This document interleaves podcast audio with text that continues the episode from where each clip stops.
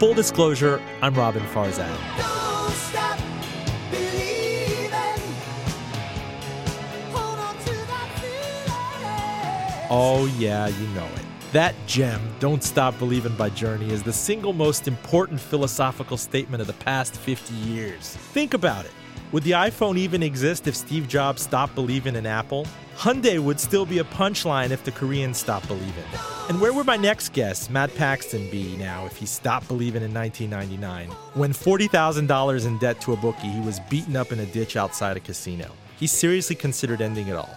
But he didn't. Resilience in the face of failure bending but not breaking, coming back, paying anything to roll the dice just one more time. That and so much more coming up. But first, the news.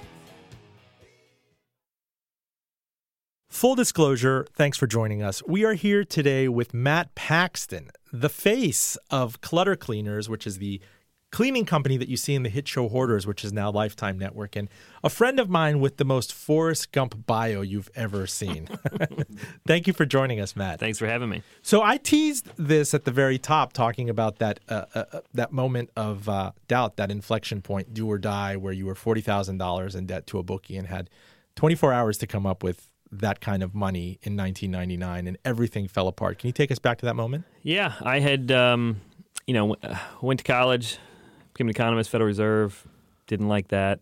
Didn't like the whole cube thing, and then uh, became an economist, very low level economist for Caesar's Palace, thinking that would be cool, and also didn't like the cube thing, and found the other things to do in Vegas and Tahoe at night, and quickly fell deep into the gambling and the drinking. Were you like Matt Damon in Rounders?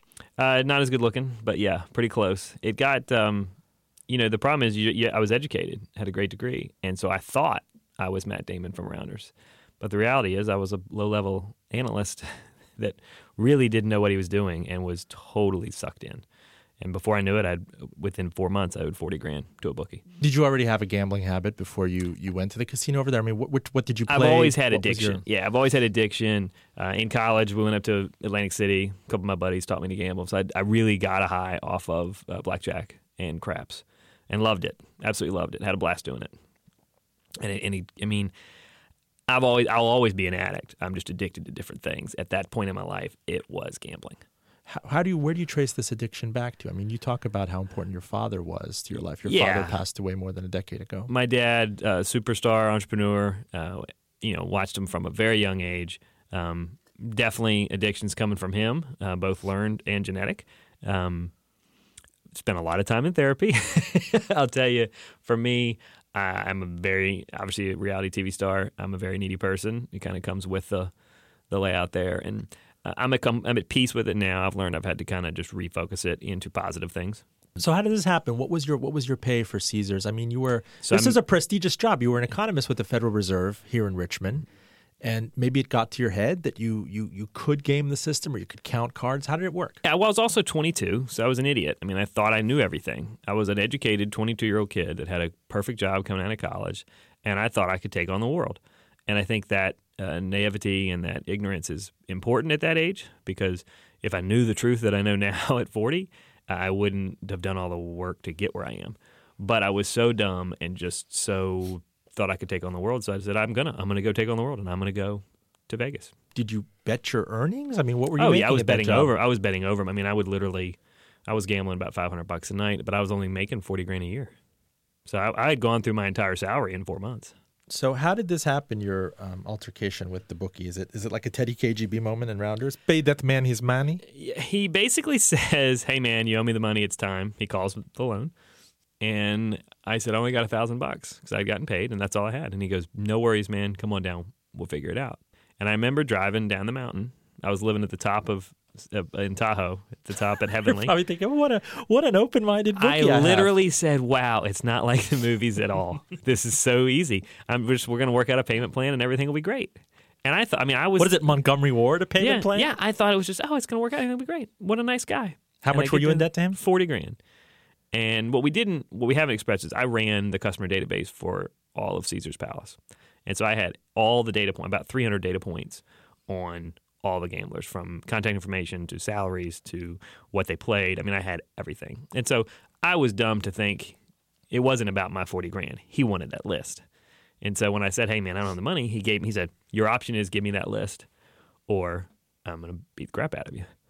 And I quickly realized, uh oh, that was the minute. Wait, like, this was in a parking lot? Yeah, parking lot of the uh, the parking lot of Caesar's Palace, and I realized like, oh wait a minute, this is really bad. I didn't know how bad it was until that minute because I thought it was separate from my job, and once and I knew I would go to jail. I mean, I had my security. It was harder to get my security clearance for Caesars than it was for the Federal Reserve, and so once I realized, oh wait a minute, this is about the data. This is 1999. This is pre-boom, and data was and people were just figuring it out. And it was like, oh, this has nothing to do with my 40 grand. It is all to do, and I'm, I'm going to get in a lot of trouble. And so I, I took the beating. And I said, like, you know, obviously I said, I don't have, I lied. I was like, I don't have access to it. I can't do that. But very quickly I realized this is going to go downhill fast. There was a moment beforehand, there was an epiphany surely where you're like, wow, I make $40,000 a year and I owe this guy $40,000 a year. You weren't worried? You figured you'd just win it? I, I even even at that point, I believed I would still get out of this on my own. I, I was dumb enough to think I'll just have a really good run tonight on poker. It's time. I'm due. I deserve this. That my favorite dumbest thing in the world. I deserve to get out of this. Pray, you know, did the whole. All right, God, if you do this, I'll go to church the rest of my life. Help me out here, and um, just was really naive. And yeah, I mean, when you, when you spreadsheet it now, I'm gambling forty, and I only make forty, and I'm only four months in. The math doesn't really work out. So what did you do? I called my mom, and she said, "You're on your own." And that was very humbling, and to realize that I got to figure this out, and that got really serious. And then the, the night is when it really went down. I had, I had the guy basically gave me a week to come up with the money. He said, you know, the grand I gave him, he's like, "This is your juice. It buys you a week. You still owe me forty grand." So it didn't even knock into the debt. It just bought me time. Oh, jeez. Yeah, and I, I mean, I, I couldn't make that, and so the question was, okay, how do I come up with forty grand? And that was the the humbling moment because the options you put on the table to make forty grand in a week, uh, none of them are legal and none of them are morally good, and it's a very humbling. And and one of the options is end it. I mean, I absolutely thought, okay, well, I'm killing myself might be one of the best options. And that was like, wait a minute, dude, what what are you doing? Because you know you only put that on the table for about five minutes, but it really the the the minute you cross that threshold and you let that be an option in your life, your life changes, and and then it allows okay, well the things I am going to do for the money for forty grand, I'll do anything, man, and I mean anything, and it was it was very scary, very humbling. Full disclosure, I'm Roben Farzad. We're having a frank conversation with Matt Paxton, uh, founder of Clutter Cleaners, which you'd recognize on the hit show Hoarders.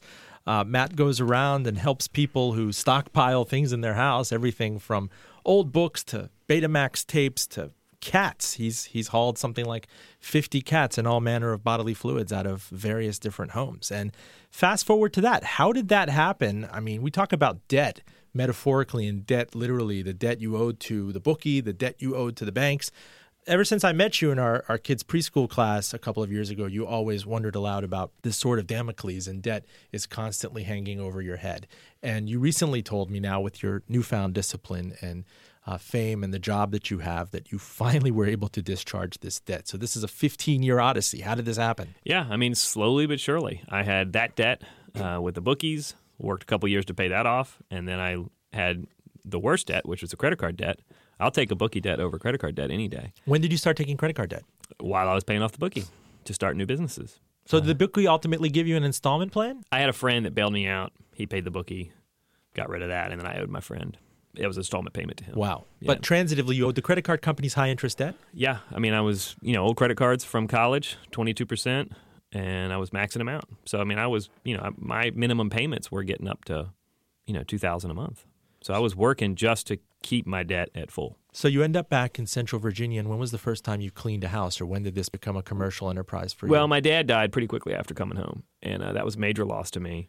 And I started cleaning his house, and then my grandparents died, and uh, my father-in-law, my stepfather also died, and so losing a bunch of guys, I had a couple houses to clean, and at that point, I still wasn't a business yet; it was just an idea.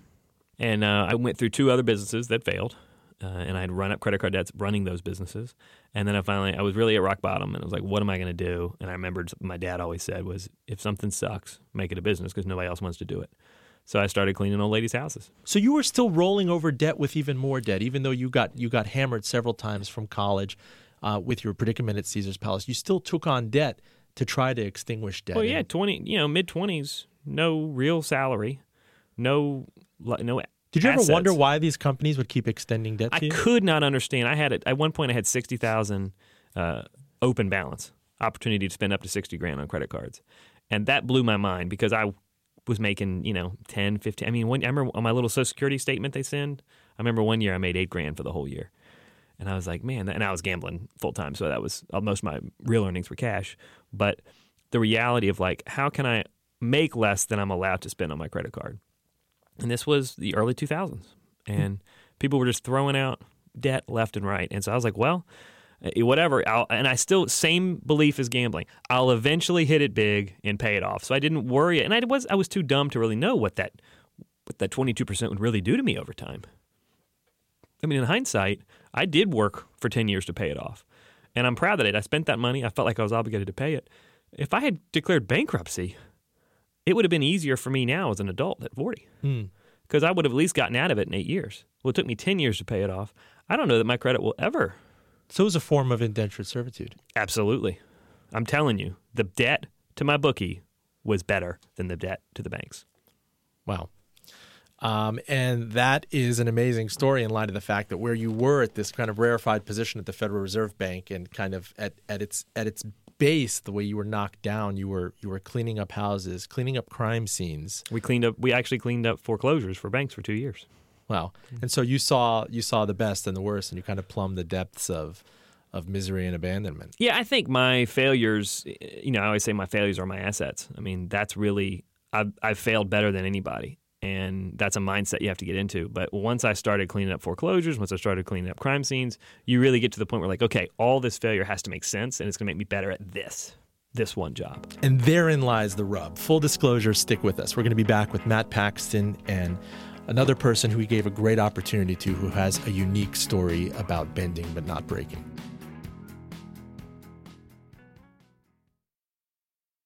Support for this program was provided by The Martin Agency. Headquartered in Richmond, Virginia, The Martin Agency has consistently been ranked among the top advertising firms by national media and industry leaders alike. Full disclosure, I'm Roben Farzad. Thank you for joining us. We are here today with Matt Paxton of Clutter Cleaner, who you recognize from the show Hoarders, as well as a recent employee of his, Ronnie Fry, who he hired just a couple of months after a two decade prison sentence. Ronnie, thank you for joining us. Thank you for having me. Uh, I want to get uh, your story. I mean, you went to prison uh, for 20 years. What was it like going in? How old were you when you went in? And if you could tell us about the experience there, the, the, the, the difficulty of it. You said you grew up in Maryland? Yes. Grew up in Maryland, moved here when I was 12, 13 years old. And um, the experience was humbling. I mean, it was it was it was rough, but at the same time it was humbling. So, what was it like? Where did they send you? What was that first day on the inside like? Well, the first day they send you to receiving, and then you stay in receiving like 90 days. They do the inventory on you. You get you a state number, and then they send you to the regular prison. I went to the first prison I went to was Southampton um, Correctional Center, and I stayed there for five years. And how old were you when you went in? 18 years old. 18 years Yeah. old. My I was I was 18 for 10 days before I went to prison. How scared were you when you went in? What was going on through your head? I was very scared. I was you know I was a young kid and there were grown men, so it was it was it was very scary. So here we talk about paying debts. Matt uh, had to pay a, a debt to the bookie, had to pay a bet, uh, various debts to the credit card companies. You here had to pay a debt to society. Yeah. And um, what was the hope for you on the inside? My hope was doing my time and getting out, you know, safely. That's about it. Getting out safely and learning all I can learn while I was in there to get out, you know, and be productive. Do you remember when you went in specifically? What year? 1991, So 1991, and you came out when? 2011. What was it like when you came out? I just want I've always wanted to ask what was that experience like either on the ride home or were you in a halfway house or you look around and the cars obviously look very different. People have cell phones that you never imagined. I mean, when was the first time like you handled a smartphone? I was lost. I didn't I didn't know how to get on it. I didn't know how to dial the number, anything. New I seen all type of new cars. There's a lot of stuff. The world has got faster. Was there something that you did that you said that listen, when this happens and I count down the days and I got out, was there something that you wanted to eat, something that you wanted to do, a ritual of kind of Actually, I went to Captain D's. for seafood. Yeah, I wanted I wanted seafood when I got out, so I went to Captain D's and then went shopping. And what was the learning curve like? Like you suddenly said, well, did you did you get to use email and the internet and the World Wide Web on the inside, or did you? No, They didn't let They you use don't. core links or any of those no other. they, when I when I was then, they didn't have access to that type of stuff. So you only got to read about these things in the newspaper and, and, and the kind of world happening on the outside. September 11 happens. You know, you had to kind of put Yeah. those those. I was basically looking at it on TV when it happened. That's how we get all that information, either through magazines or, or TV. So you had to put your life together, and now you had you were branded as an ex-con. How did you cross paths with Matt? Um, my sister, my sister, she's a known social worker here in, in, in the Richmond area, and him and my sister are good friends. I was getting out in two weeks, and she asked him if he could give me a job, and he told me he would give me a job, so I came and worked for him. Talk about another debt. I mean, Yeah. this is the sister that had she had helped me professionally for eight years, and when he came out, she said, "I need you to do one favor. I need you to give him one day of work. One day. If he does well, he's on his own. If he doesn't, you can get rid of him." But that was another debt from me to her. Well, Ronnie, how did you how did you f- get your sea legs? How did you normalize? You just knew coming out that you had to make a living. Who were you crashing with?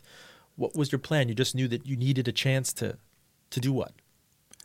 I just need, I knew I needed a chance to for somebody just to take their chance on me, and you know that's all I needed. I knew I could make it if somebody would believe in me and um and just give me one chance. And were you staying with your sister? Yeah, I was staying with my sister.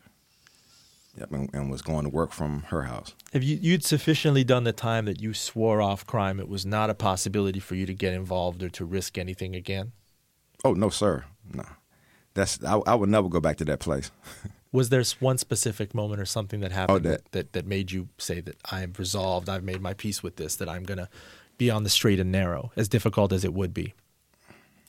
I think when I lost my aunt, yeah, When did you lose your aunt? um, I think it was 2006. I lost her, and well, I lost I lost several several family members while I was incarcerated. So that you know, And you were not allowed to go. You were not allowed to go to funerals. no sir, no. You're what was it allowed to go. specifically about your aunt that made you? She was my favorite aunt. You know, she took care of me when I was small. You know, taught me a lot of things. You know, kept me on the right path, and you know, taught me right from wrong. So by 2006, you have, I have five years, and you counted down the days. Did you did you uh, try to educate yourself on the inside? Did you try to see a new way of, of reading about things or thinking about what you would do when you got out? yeah, I was thinking about. I was basically thinking about what I was going to do while you know when I get out. You know, while I was in, I got my GED, um, custodial maintenance trade. Um, I got several more trades while I was in, like five trades I got while I was in. Tell us, tell the listener what it's like for a person who did his time to come out and um, get a job legitimately. What are the obstacles that you face? I mean, being a felon is is, is hard, man. I mean, you know, you you only gonna be able to work in factories or you know something like that. I mean, as far as you know, getting a le- real legit job, it, it's hard. It's real hard. What I mean, would you, would you would you have to depend on Medicaid, for example? You have to pay the rent, and you just need a, mm. any sort of job where you could do the lifting, or you work with a foreman or someone who would who would not ask you so much about your past. Yeah, you have to work with you know basically small businesses. You know, you try to work for a big company or something like that. You know, they really don't. Once they look at your background, they're not gonna hire you. Matt, how much did it resound with you, his story? One, in, in, in your debt to his sister, but two, that you got a second chance, as messy as it was, and how you were still on the rebound and you were still in a fragile state. You were still in heavy debt to various financial institutions, but you wanted to take a chance, or some would say take a risk on Ronnie Fry. Yeah, I mean, I I knew for what I did, um, I'm a small business owner, and I can't pay the labor that I really needed. So I needed someone that was going to stick with me for a long time, and I knew someone was going to work really hard. And my hunch was some dude that's done 20 years. Well, I knew he had no other options. I mean, I knew, and, and Ronnie's being nice about saying what his options were. I mean, you you get sl- your door slammed in your face. I thought I, I had no record, and I got my my door slammed in my face multiple times. So my hunch was he's not going to quit, and he's going to hustle at any level. And so that's why I jumped with it. But yeah, it was also a second chance. Um, what we weren't prepared for was how well Ronnie and other ex-cons would do with our clients. So you two were brothers in debt, effectively. Absolutely. And, and fast forward five years later, it's hard for me to hang out with people that haven't either failed really big or haven't done some time. So, Ronnie, when did you feel like you were finally a functioning employee? Or that you feel like you didn't have to look behind your back, that you guys established a rapport together? Because we're going to get into the fact that you've now started your own business. Matt is, has moved on. He's cleaning fewer homes. You see him more on reality television. He's a massive ego, massive Yeah. personality. hey, come on, the preschool teacher, you know, she wants your autograph. I, I'm lucky if I see you twice a year, and that's great. That's great. But uh, there's an opportunity here for Ronnie to pick up. How did that work out? I think I'm I'm pretty good. You know where I come from. I'm pretty good with figuring people out. You know, and the first day I met this guy, you know, the first job I got, you know, we met on Pantop Mountain, and, and when I shook his hand, I knew that he was a good person. It's just the energy he gave off. I knew that he was a you know a good man. You didn't say anything to the to the effect of "Listen, don't screw me." You didn't have to do that. Was there body language, or did you know that he was Ronnie was in a position that he had to? Well, I had his record. I had the full record, and I said to him, "I need to know the whole story, the real story." And in my mind, if it if it wavered even one percent, if he lied to me, I was done. And he told me word for word some pretty awful stories, but he told me the truth. And I said, "Well, he's at rock bottom. I know personally. Look, getting your butt kicked by a bookie and having to now figure out what to do with your life. I've been there. I knew that. And that conversation he and I had was was pretty bad for him to say it, but he was totally honest. He looked me in the eye. He shook my hand, and he took full 100%. He said, "Yep, I did all this," and I knew he was sober. So at that point, I said, "Okay, he's sober, and he's taking 100%. Uh, he, he knows it's him." And so he, he went with it. And I was at that point, I said, "Okay, I'm gonna give him a shot." Uh, did you, uh, Ronnie? Did you have somebody from the prison system, maybe either a probation officer or release officer, constantly on your case or auditing you, or were you effectively on your own? Oh no, I have a. I'm on parole and probation right now, and um, but my parole officer, she's she's pretty lenient because, you know, I basically do what I'm supposed to do. You know, I, I work every day. You know, I pay my fines off, and and I know I don't meet any meetings. I haven't failed any, you know, drug analysis or anything like that. So, she's pretty lenient with me. Can you tell us how this has affected your confidence, or when, like, again, when did you feel? Was there a moment you were on an assignment, or that you, you kind of said, "Wow, I'm, I'm, I'm back to being a member of society. I don't have to look behind my shoulder again." to be honest, sometimes I still feel a little, you know, a little uncomfortable. I still look over my shoulder sometimes, you know. It's, it's not, you know, it's, it's a slow process. I mean, people have you in their homes, in their businesses. True. and you're there interacting with them. You got this second chance, and now you're parlaying all this into spinning off your own business. And you talk about the, the terror of it off off microphone earlier on. You're saying how nervous you've been, how sleepless the nights have been as a as a small business owner. That you have to pay people, that you have to hustle to get jobs. You you very nearly had to take a job this morning, and we were lucky to have you on set. but um, now you own it. What is that like? I mean, it's a wonderful feeling. It's just, you know, just getting getting the jobs, you know, and getting trying to get loans and, and things of that nature. It's almost impossible for me. How so? I mean, walk us through that. Is it is you, you have trouble getting insurance or bonding? Yes, I have For the business? I have I have trouble getting all of that, you know, and um, you know, just getting messing with banks and stuff like that. It's, it's just hard. They they won't give me a loan. They want um, you know, they want to give me all these credit cards, which I don't want to deal with, you know. So I mean, it's, it's rough. Well, welcome to my world, and that's what I love about this. I mean, Ronnie and I really are brothers now because the problems he's having are payroll, insurance, labor, same problems I have. And how do I make how do I make rent? What do I have to sell of my own to keep this business alive? He's got real world problems, the same as I do, small business problems, and I an, love that. You know, it's an evergreen chicken or egg complaint about banks, especially in the post bailout period, that uh, people who are creditworthy uh, can't get loans, and those who want to become creditworthy, in your case, you want to show that you can put in the sweat equity, that you you have a track record, that you're dependable. You you have this terrible bind where either you're getting uh, you know loan shark money or credit card twenty five percent interest money being thrown at you, or or no reasonable money at all. So, what are your other options for working capital? It's a good question. just, just the hustle. You got the hustle, you know. So do you have an employee now? Yes, I do. Uh, what is your what is your mo? Like you, what is your ideal job right now? You get, uh, you know, somebody's moving out, or there's an estate sale, or someone passes away, and you will show up and organize and clean the facility. Yeah, that's that's basically how I do it. Um, I usually work with older um clients, and we do pretty well. We we we will send Ronnie jobs that are no longer financially viable for us. Um, I now have had to expand with a big national partner. So we're helping families, you know, 50 states around the country now, and we get a lot of local, smaller jobs where it's one or two people for a, a few days. And that's too small for my business now. And so we will hand those to Ronnie, and he goes in and does a really good job uh, on the, the, the really hands on smaller jobs. Ronnie, um, just briefly, what are what are some of the lessons in this kind of in in uh, you know bending and not breaking? Um, you came out, your spirit wasn't shattered. You found someone who took a chance on you, and now I get the sense that you you say you want to pass that down to other people who might not have the best chances. Uh, for example, you're going to have to scale up and hire other employees. What are you now motivated to do? Basically, do what what Matt passed down to others. What Matt gave me, you know. You know, get hire hire as many people as I can for convicted felons, you know, ex felons, and you know things of that nature. And um, you know, just con- continue to build my brand, continue to build my business. And where do you want to be in five years? I want to be in a better place than I am now. That's for sure. I want to own. You know, I want my business stable. You know, I want to be able to have some, have money in my savings, and in my business. You know, that's pretty much it.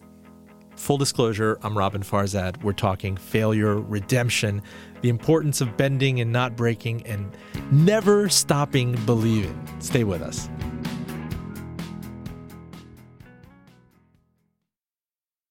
This program is made possible with support from Virginia Commonwealth University. Located in Richmond, Virginia, VCU is a premier public research university focused on academic success.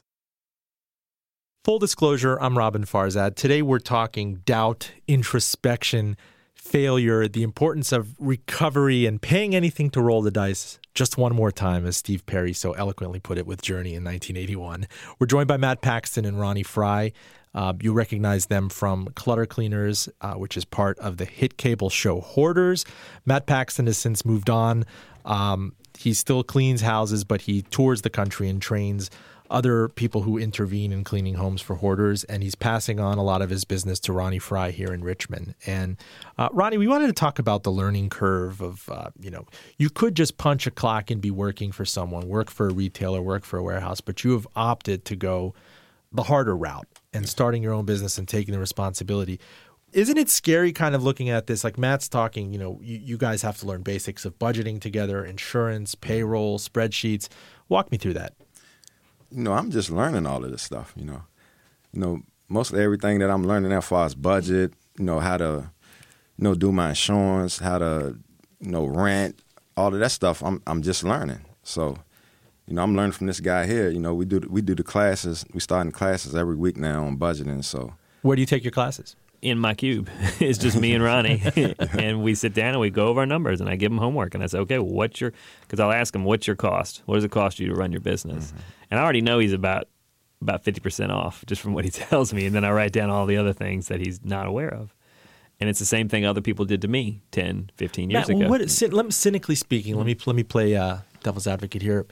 What's your investment in Ronnie Fryer? why why do you still stay on? You've moved on, right? You you talk screenplays, you talk. You've been approached by other cable companies and showrunners to to parlay what you've done with Hoarders into something bigger. I mean, this is this is the ghost of Matt Paxton past, and Um, why why still this this loyalty to an employee who you helped, who after all is on his own feet now? Yeah, real story. Uh, when my dad died, I went to his funeral, and about a thousand people showed up, and there was standing room only.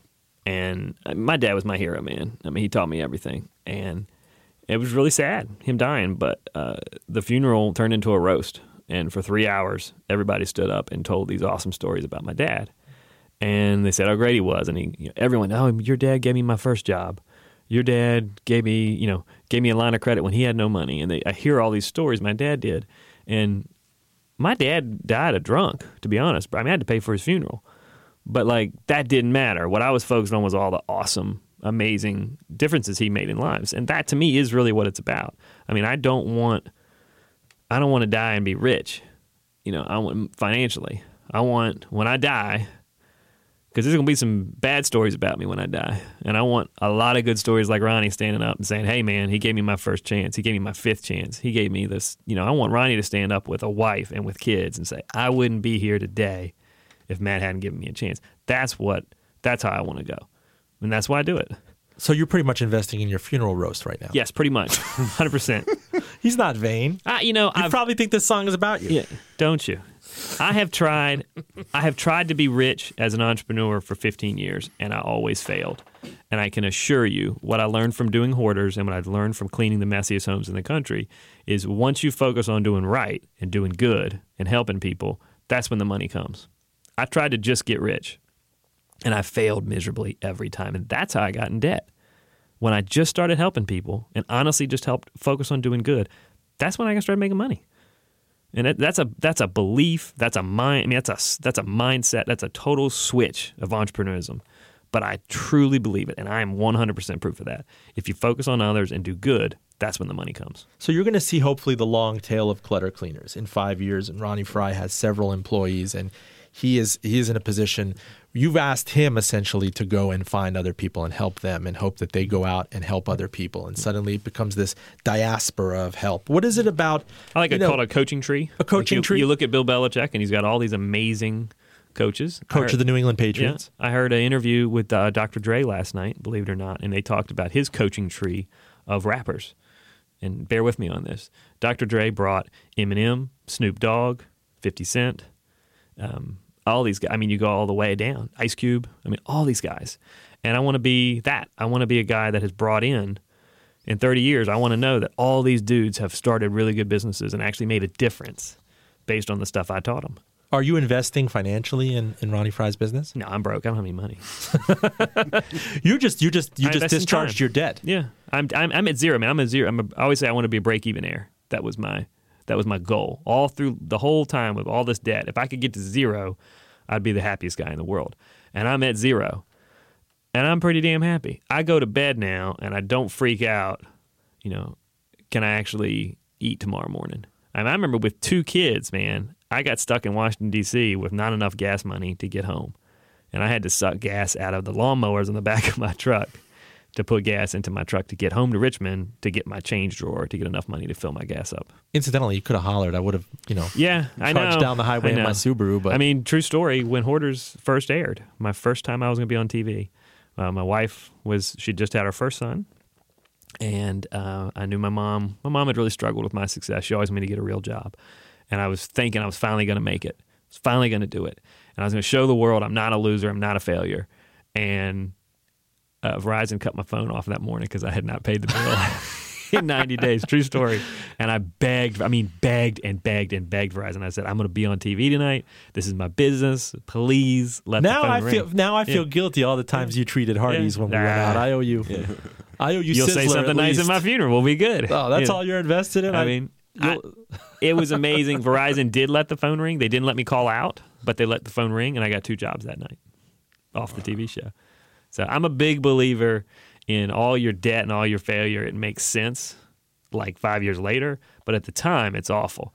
And I and I know there's people listening saying, you know, how do you let it get that bad when you got no, when you have kids and you have a wife? Well, we don't choose to let it get that bad. It just does get that bad. What we've done is we've got the tool sets and the mindset to get through it and to keep going. No, Ronnie, it's a very emotional talk we're having here. You know, three guys the same age. You, Matt and I have talked about the, the beauty and the hardship of being fathers and how our sons remind us of ourselves, our mm. past, our present, our future. How does this all jibe with the, the, the kind of the the machismo you had to learn in prison? Isn't it isn't it very strange? Like you, you went there, you had to buck up as an 18 year old, and on the way out, you you you're now being encouraged to really make yourself vulnerable, make yourself open, uh, make yourself susceptible uh, to to fear, to anxiety. Talk about how you know panic attacks. These are these are things that affect everybody from small business owners all the way up to Silicon Valley people and entrepreneurs. And Elon Musk, the founder of Tesla, when he thought his company was going to go under. Um, how are you traversing all of this? Is it is it really not keeping you up at night? Yeah, it's keeping me up at night. I have plenty of anxiety attacks. Um, just worrying about, like I said, how I'm gonna pay my bills. I'm worried about how people look at me and stuff like that. If if they gonna judge me for my my crimes or you know things like that, right? But the crime So is not it's not like a scarlet letter. It's not written on your sleeve. Once you're the business owner, you're the business owner. It's not like they go online and they see you on Um, yeah, people do do that. How would they People how would they online. find that you're a criminal? I mean, look up your business. Under my business, it says criminal record, and you can click on that and you know type my name in it and basically look at look at my record. How do you get over that when you're cold calling for business? It's because some people, Matt was open minded enough to say that you had so much at stake that you would not be a flight risk, that you would not burn him, that you had that one chance. Other people are much more prone to say, "Well, why, why, why hire you? I can go hire a person who's bonded who brings a bunch of uh, day laborers from Central America to do it." I mean, so you'd have to have really open-minded people out there to say that actually, paradoxically, as a contrarian person, I think you're gonna you're gonna try harder, like Avis, because you've come from a harder place. I do. I do try harder. Uh, you know, it's in me to work hard anyway. It's in me, you know, to be a good person. You know, it's in me to to look out for other people. You know, too. So, you know, it, I mean, it's it's it's a natural thing. It's just I need people to, you know, look at the the good side of me instead of looking at what happened, you know, 20 years ago. You know, that's basically all I need. Uh, you heard Ronnie say a word earlier that made me proud. He said, I want to build my brand. And I don't think you hear a lot of guys that did 20 years in the system talk about their brand. We taught Ronnie very early no one is going to give you a chance. Everybody is going to hate you. You are the lowest person in America. Let's be honest. He's a young black male that's done 20 years. Nobody's going to look at him in a positive way. Most people are going to get to the other side of the street when they see him. And we're asking them to hire hire them. And we taught him you got to embrace your failures. And the same thing I did. I mean, I was an idiot until I started talking about how much I failed. And so we've really encouraged Ronnie to don't hide your past, embrace it, man. I mean, that's what makes you different than other people. And so, from a branding perspective, we've really encouraged him to be blatantly obvious and blatantly open. We call it brutal honesty, and really throw it out there. So it's not a, something you're hiding. You just say, "Look, this is what I did. This is who I am. I'm going to work my butt off for you." I call it what you practice radical transparency. Within two minutes of you and I meeting at our son's preschool open house in 2012, you told me that uh, you were you were almost left for dead in a ditch in Vegas, and I said, "Wow, this this guy's either psychotic or he's refreshingly transparent." Probably and the more Yeah. the more we talked about it, I was like, w- "It's really endearing." And you were talking to a journalist, right? Someone who could say, I, "I can't believe this." You know, a bunch of people recognize you in the preschool as the guy from Hoarders, as that celebrity, but you. Um, almost in a self-flagellating masochistic way tell people where you failed and where you're still failing and you wear that failure as a badge of honor Yeah, my dad taught me very early. He, when I was 16, he came to me and he said, "You will never be the smartest. You'll never be the best looking. You're never going to be the strongest. You're never going to be the richest." And it, it, it, at 40, that's an awesome message. At 16, that's not a very good message to hear. But he was right. He was absolutely right. All I got is hard work and a little bit of humor. And so I learned very early in college, I learned I had to stick out. How do I stick out? I had to be different than everybody else. Not weird different, not crazy different, but different. And so I make sure I'm I blatantly point out how I'm different than everybody. That's my sales. And and that's so I just I'd be different and then I help people. If you do those two things, you don't have to advertise. Really the third part would be great hard work. And I think that's one thing people we really haven't talked about. Ronnie also does an amazing job every time. Do you prospect much at all, or do you get all? Is it all referrals? Both. Yeah. It's both. I mean, we we refer him out to everybody. I mean, we have people that used to be scared of him, and now they hire him two, three times a week. Two, three times how a week, important yeah. how important is that word of mouth kind of validation we're in the yelp economy or the angie's list economy where Mm-hmm. people can just go in there and that makes or breaks you that's also another thing you had to learn coming out of prison in True. 2011 right Yeah, exactly. It's not a matter of anybody picking up the phone book anymore. If you want to do this, you have to be internet savvy. Uh, in a town like this, word gets around very easily, for better or for worse. It does. I mean, the internet is it's still something I'm learning. I mean, basically, I just get out there from you know, and um, do it from mouth to mouth. And this guy right here, he gets me a lot of jobs. You know. Yeah, but you keep them. I give you Yeah, the I keep- chance, yeah. and then you keep the jobs, and they call you after that. Yeah. Once I, you know, once I get the job and the people are, are able to meet me, the client is able to meet me and stuff like that. I mean, it's over with. Then you know, they always hire me back. They always hire me back. But you are you as you told me, you're very nervous going into these meetings. You're very Oh, self yeah, of conscious, and you want to make you want to make the good impression. You want to you want to say, listen, take a flyer on me. This is an intensely competitive economy right now, where a lot of people are underemployed, and a lot of people are vying for the same gigs that you are. You're competing against many undocumented workers um, that are out there that would do it for less necessarily, and now you do this with the burden of having employees. So. Uh, what is the case you're making? Like if I give you a 30 second pitch, or if you meet someone uh, who's who's like in an elevator with you, what would you tell them? Say I'm a small businessman. I'm a hard worker. Just give me one chance, and, and I'll prove myself. Tell us about your first BNI meeting. Oh, business networking internationally. Yeah. How did you go? What, how'd you get the idea? What did you wear? An agent um set me up with with um the meeting, and it's a nervous experience because you're in you are in the meeting with a whole bunch of other small business partners and stuff like that, right? And it's a humbling experience. Where was it? you have- Where was it? Was it a hotel, a restaurant? hotels, restaurants, different places. You know, they have the meetings every month at you know a different location. And you walk in with your business card? You walk in with your Brochure? business cards. You work. You walk in with your um your flyers, and you sit at a round table, and everyone gets up and present their business. And I think about this. This is normal. This is like a Tuesday morning for me. It's no big deal. But you think about someone like Ronnie, and we hadn't thought about it till he came to us. He was really nervous. He's like, "What do I do? What do I say? What do I wear? How do I do this?" And he walked in, and I thought about it. I mean, think about doing 20 years, and all of a sudden you're with a bunch of peers that you assume are going to look down on you, and you're asking them to give you business. And did you even? Have, I think you had to go get business cards. No, I had I had yeah, business. we were trying to we were trying to convince you to wear a tux, but he wouldn't do it.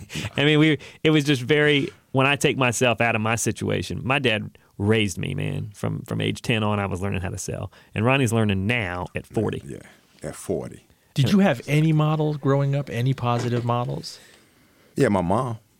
You know, but as far as a father, I didn't have. You know, I didn't have that father figure, anything like that. So basically, everything that you know, I've I've learned, I have I've had to learn on my own.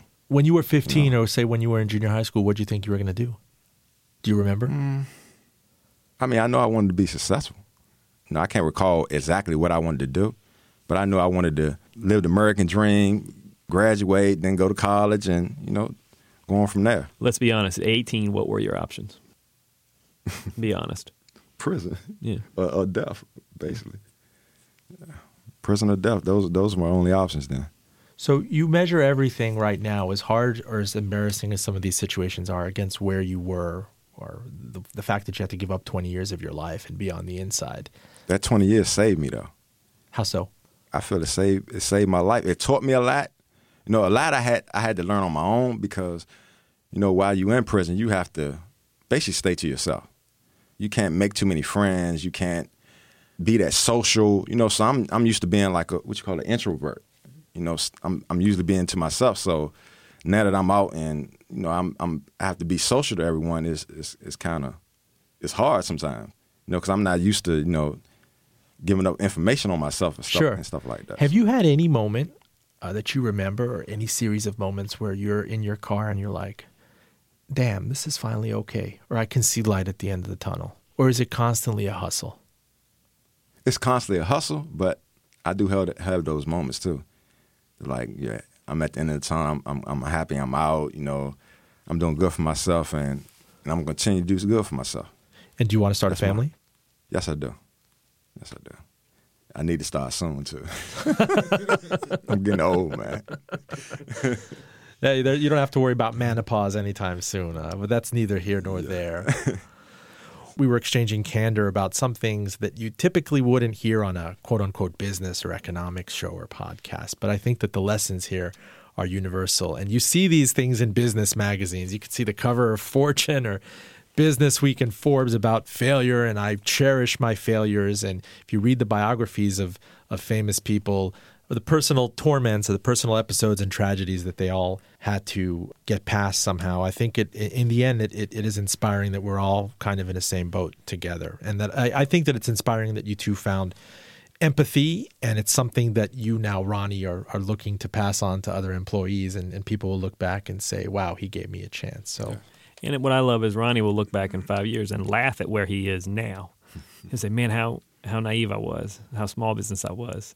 But I think everyone listening should remember that, man. We all, you know, yeah, I'd love to be Bill Gates on the cover of Forbes, but right now.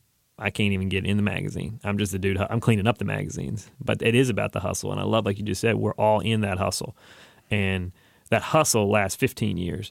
That Forbes magazine is the last day of 15 years, and you got to work 14 years, 364 days on that hustle. And that's what a lot of us forget. It's all about the hustle. All three of us, totally different people. I mean, you were in Ivy League schools when he was in prison, and I was living in a casino. Three totally different dudes, but we're right in the middle of that same hustle. And hopefully, one of us will end up on the Forbes magazine. And I couldn't end it any better than that. Full disclosure, we'll see you next week.